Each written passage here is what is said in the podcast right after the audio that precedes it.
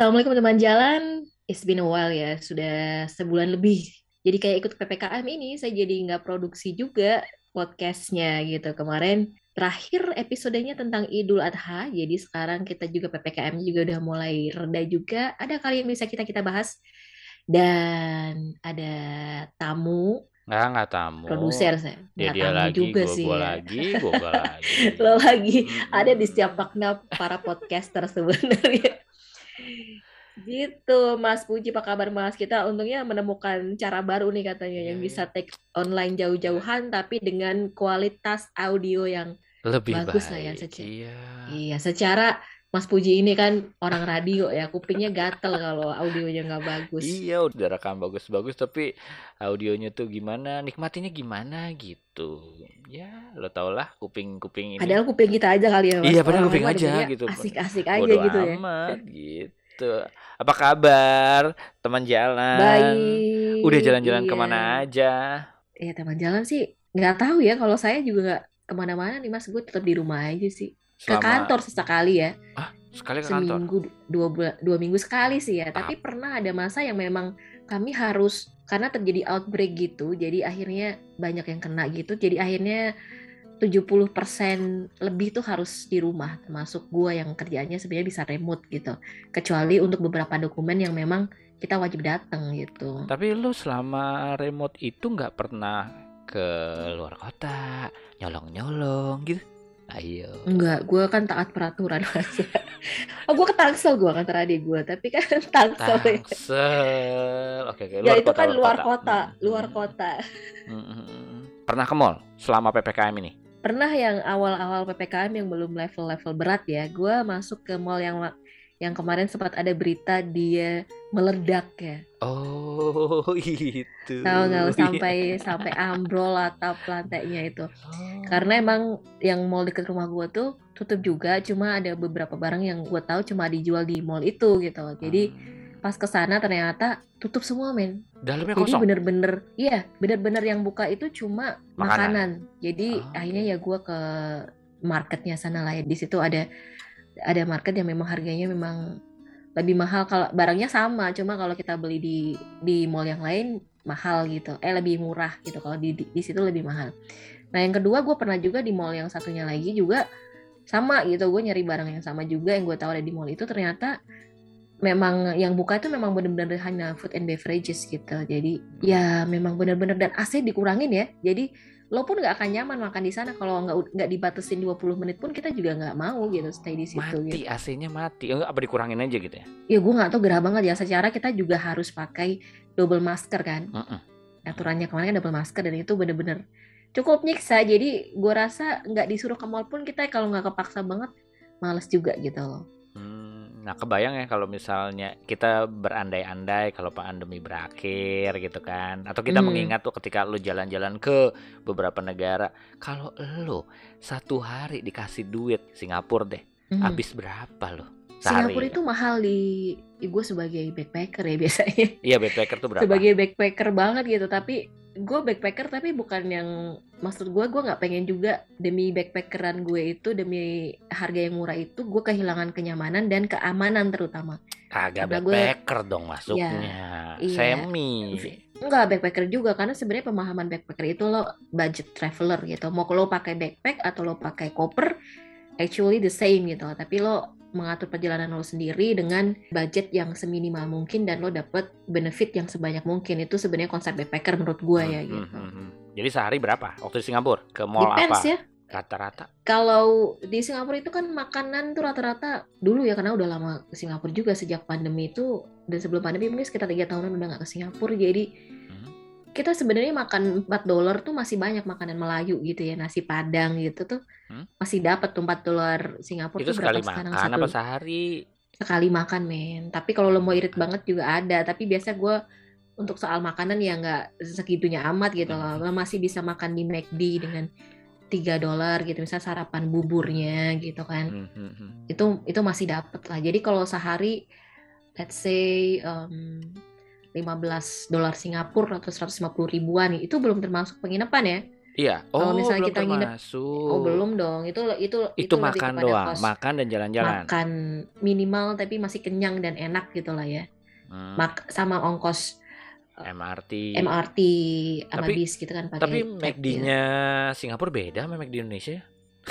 Iya, tapi buat gue suka-suka aja tuh kalau pagi tuh biasa tercepat gue bisa dapet tuh bubur ya. Karena kalau ke yang kayak kopi tiam gitu mungkin belum buka tapi gue masih dan deket dengan penginapannya ya gue makan McD aja gitu. Atau pas malam-malam banget gitu pulang jalan-jalan ya McD itu penyelamat gue di semua negara sih Betul betul sebenarnya. betul betul setuju setuju. Gua ke Hong Kong Iya, juga makannya McD dan McD. KFC loh gue bilang. McD dan Iya. KFC itu penyelamat gue semua negara gitu. Jadi kadang-kadang di sebuah negara yang McD-nya jual pork gitu, ha- hamburger yang memang hamnya itu benar-benar dari babi gitu, gue akan mencari KFC karena KFC nggak akan jual burger gitu. Hmm, Jadi gue biasanya ayam lah ya. beli ya walaupun ayamnya mungkin bisa jadi juga nggak pakai Bismillah juga sebelinya kan. Pasti gue berpikirnya adalah oh gue udah lapar banget dan gue menemukan KFC udahlah Bismillah aja. Tapi yang pasti gue udah berusaha menghindari yang dilarang gitu aja. Hmm, itu Singapura. Kalau kita pindah Singapura. lagi ke Paris, nah seharinya berapa loh? Buat makan dan jalan-jalan aja. gue walaupun terbaru memang sebelum pandemi itu bener-bener yang November ya itu Hmm. November 2019 itu kan emang ke Eropa gitu ke Paris juga itu gue lupa kalau gak buka catatan. Tapi say di sana sebenarnya berapa ya? Sama sih 4 euroan cuma kan kalau dikali rupiah beda, kalau tadi 10 dong. iya nah kalau tadi kan 10 ribu per dolar Singapura misalnya gitu Hmm, sementara gue ke Paris satu euronya aja sekarang berapa 16 ribu ya hmm. 15 jadi kalau ya. lo makan 4 euro itu udah mahal juga gitu, udah mahal Hmm. banget gitu. Hitung sendiri dah lo. tujuh puluh Ini lima bukan ribu, tujuh puluh lima Yo, ribu. ini nah rata-rata segitu 80 ribuan gitu lah kan di sana. Sama sih di situ di sekali di makan. Itali, iya di Belanda gitu. Kalau mau rada enak ya. Kali tiga. Tapi kalau di di kali tiga terus sebelum itu ja- jalanan misalnya MRT atau segala macam lebih dong eh. Empat, Nah iya. lima Jadi belas lo euro, dua puluh euro. ya bisa jadi sih kalau sehari gitu ya lo nggak nahan-nahan tiba-tiba pengen makan es krim, tiba-tiba pengen minum apa di jalan gitu kan. Hmm, 15 euro. Di dong. Belanda juga sama, Balik lagi ke Kamboja. Pernah Kamboja kan berapa tuh? Lebih Oh murah iya lebih mahal? pernah. Nah, gini, kalau lo mau berasa jadi orang kaya nih ya, lo harusnya jalan-jalan ke Vietnam dan Kamboja. Karena Dan mungkin negara tetangganya Laos. Karena secara kursnya, dia separuhnya kita. Jadi misalnya kita satu dolar sekarang 14.000 ribu nih ya. Hmm. Di sana 28.000 ribu rupiah. Jadi duit lo Hmm. akan jadi double di sana gitu. oke. Jadi tuh Dan, dan semuanya murah gitu. 15 dolar apa Singapura? Lo bisa dapat penginapan, lo bisa dapat makanan, lo bisa Hmm. jalan-jalan. Oke. ngopi-ngopi cantik gitu. Hmm, jadi Vietnam, Kamboja tuh lumayan ya. Tapi emang ada Ya. tempat yang bagus di sana? Banyak lah ya. Kalau gue belum pernah masuk ke arahan dari Hanoi ya, karena sebenarnya yang paling cakep kalau mau masuk dari Hanoi katanya, karena Hanoi ini pantai-pantai gitu-gitu, Hmm, hmm, eksotisme gitu. Sementara gue dulu masuknya dari Ho Chi Minh City dan itu dulu terkenal ada lagu Saigon Kick ya. Nah itu Saigon Kick itu Ho Chi Minh City itu gitu. Hmm. Saigon itu di situ. Ho Chi Minh itu sebenarnya pendiri Vietnamnya gitu. Hmm. Ho Chi Minh itu nama jadi disebut sebagai Ho Chi Minh City situ. Jadi mostly lebih kayak apa ya kalau kita di di Jakarta itu miripnya lebih ke Jalan Jaksa kali ya, sekitaran Hmm. Jalan Jaksa tuh, Iya, iya, iya. Gambir, Jaksa, Sabang, Hmm. Bait Hasim, nah situ-situ lah, Sarina lah, Sarina gitu. lah ya, Sarina. Hmm. Jadi pusat turisnya tuh seperti itu di situ gitu. Itu kan tadi kan Kamboja, Vietnam. Hmm. Gue tuh lo tau kan selama ppkm ini kan gue Hmm. mm, ya searchingnya orang-orang aneh ini adalah makanan India kan gitu kan yang street food India. Lo pernah ke India nggak? Belum. Tapi nih ya, gue tuh kan sebenarnya India tuh vegetarian ya, ya kan? Mostly lah, enggak. mostly vegetarian. Teman-teman gue mostly Indian tuh vegetarian Mhm. dan orang yang gue kenal keturunan India pun vegetarian. Jadi kalau Muslim itu jalan-jalan keluar Indonesia dan susah cari makanan, nggak biasa sih kita agak gampang cari yang restoran Turki. Hmm, Tapi lebih banyak lagi restoran tuh India. Oke. Itu banyak. Nah itu, nah lo tadi nanya apa? Itu street Pernah foodnya India gak gitu? street foodnya India. Jadi ah, street, ah, yang pakai belum pernah gue. jadi yang pakai tangan Gue tuh kalau misalnya yang lagi diobok-obok ah, gitu ah, kan. gue kan lagi iseng, gue lihat itu terus teman-teman gue pasti apaan sih lo Ji kan gitu. Gue nggak tahu ya, Hah. apakah gue tega untuk memakannya, tapi mereka tuh enak banget gitu kan. Dan itu kayak tertulis only 10 rupiah ya, rupiah kan sana ya.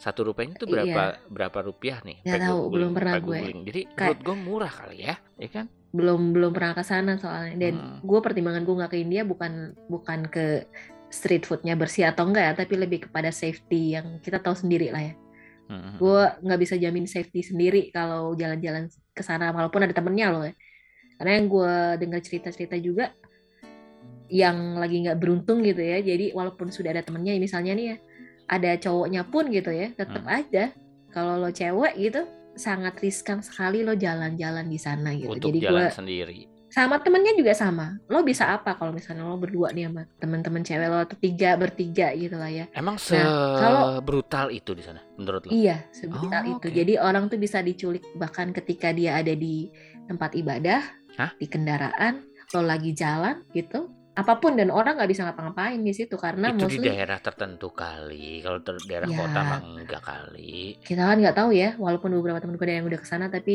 gue nggak belum lah gue nggak berani dulu gue gue mesti mencari negara lain aja yang lebih lebih safe buat gue sekarang gitu karena kita jalan-jalan sebenarnya kan juga menikmati hidup gitu Ap- apa Iya. jadinya kalau ternyata malah kita mencari ya misalnya lo jalan-jalan ke daerah perang gitu kan mau ngapain gitu Nah, kan tadi gue tanya mm, keliling di kota ini, di negara ini sekian budgetnya. Kalau gue tanya selama PPKM ya, sehari berapa loh untuk keluarin uang? ini ya itu ya kita mungkin nggak keluar ongkos kalau gue ngantor kan sebenarnya keluar tol PP Mhm. ya lima puluh ribu buat tolnya gitu kan Mhm. terus bensin let's say lima puluh ribu lah ya Hmm. 100 buat ongkos gitu dan Hmm. kalau pas selama masa pandemi ini gue makan itu di kantor kan nggak boleh dari luar ya diutamakan nggak boleh dari luar jadi Hmm. kantor pun jadi makan siang tuh jadi biasa kita mau masuk tuh harus harus ngasih tahu dulu jadwal kita mau masuk Which is kapan itu dibayar apa gratis? Maksudnya beli atau gratis?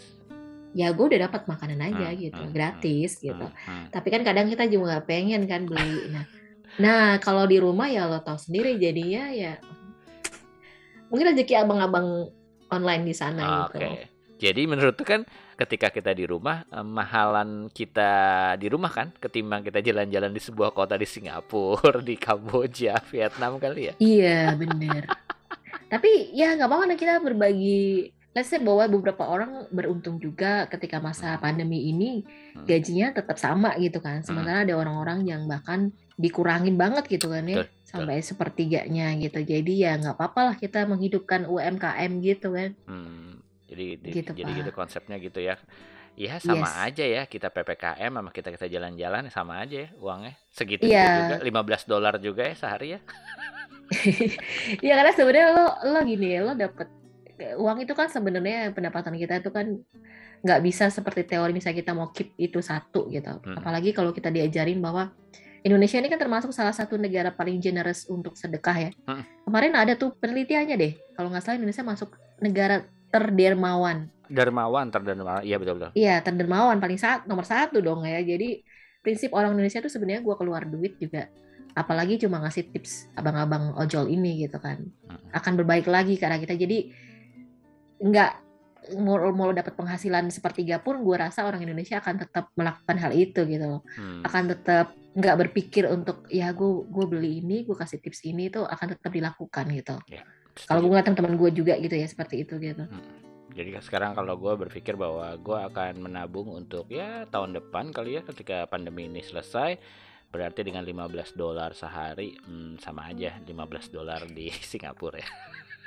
Iya sama aja 15 dolar sih bisa bisa lo hidup di Singapura dengan 15 dolar itu Kan, lo asal ya lo nggak masuk ke tempat-tempat atraksi gitu kan misalnya kayak Oh. lo ke Sentosa Island tuh ada kos sendiri untuk naik kereta gantungnya, untuk Hmm. masuk ke sana juga gitu.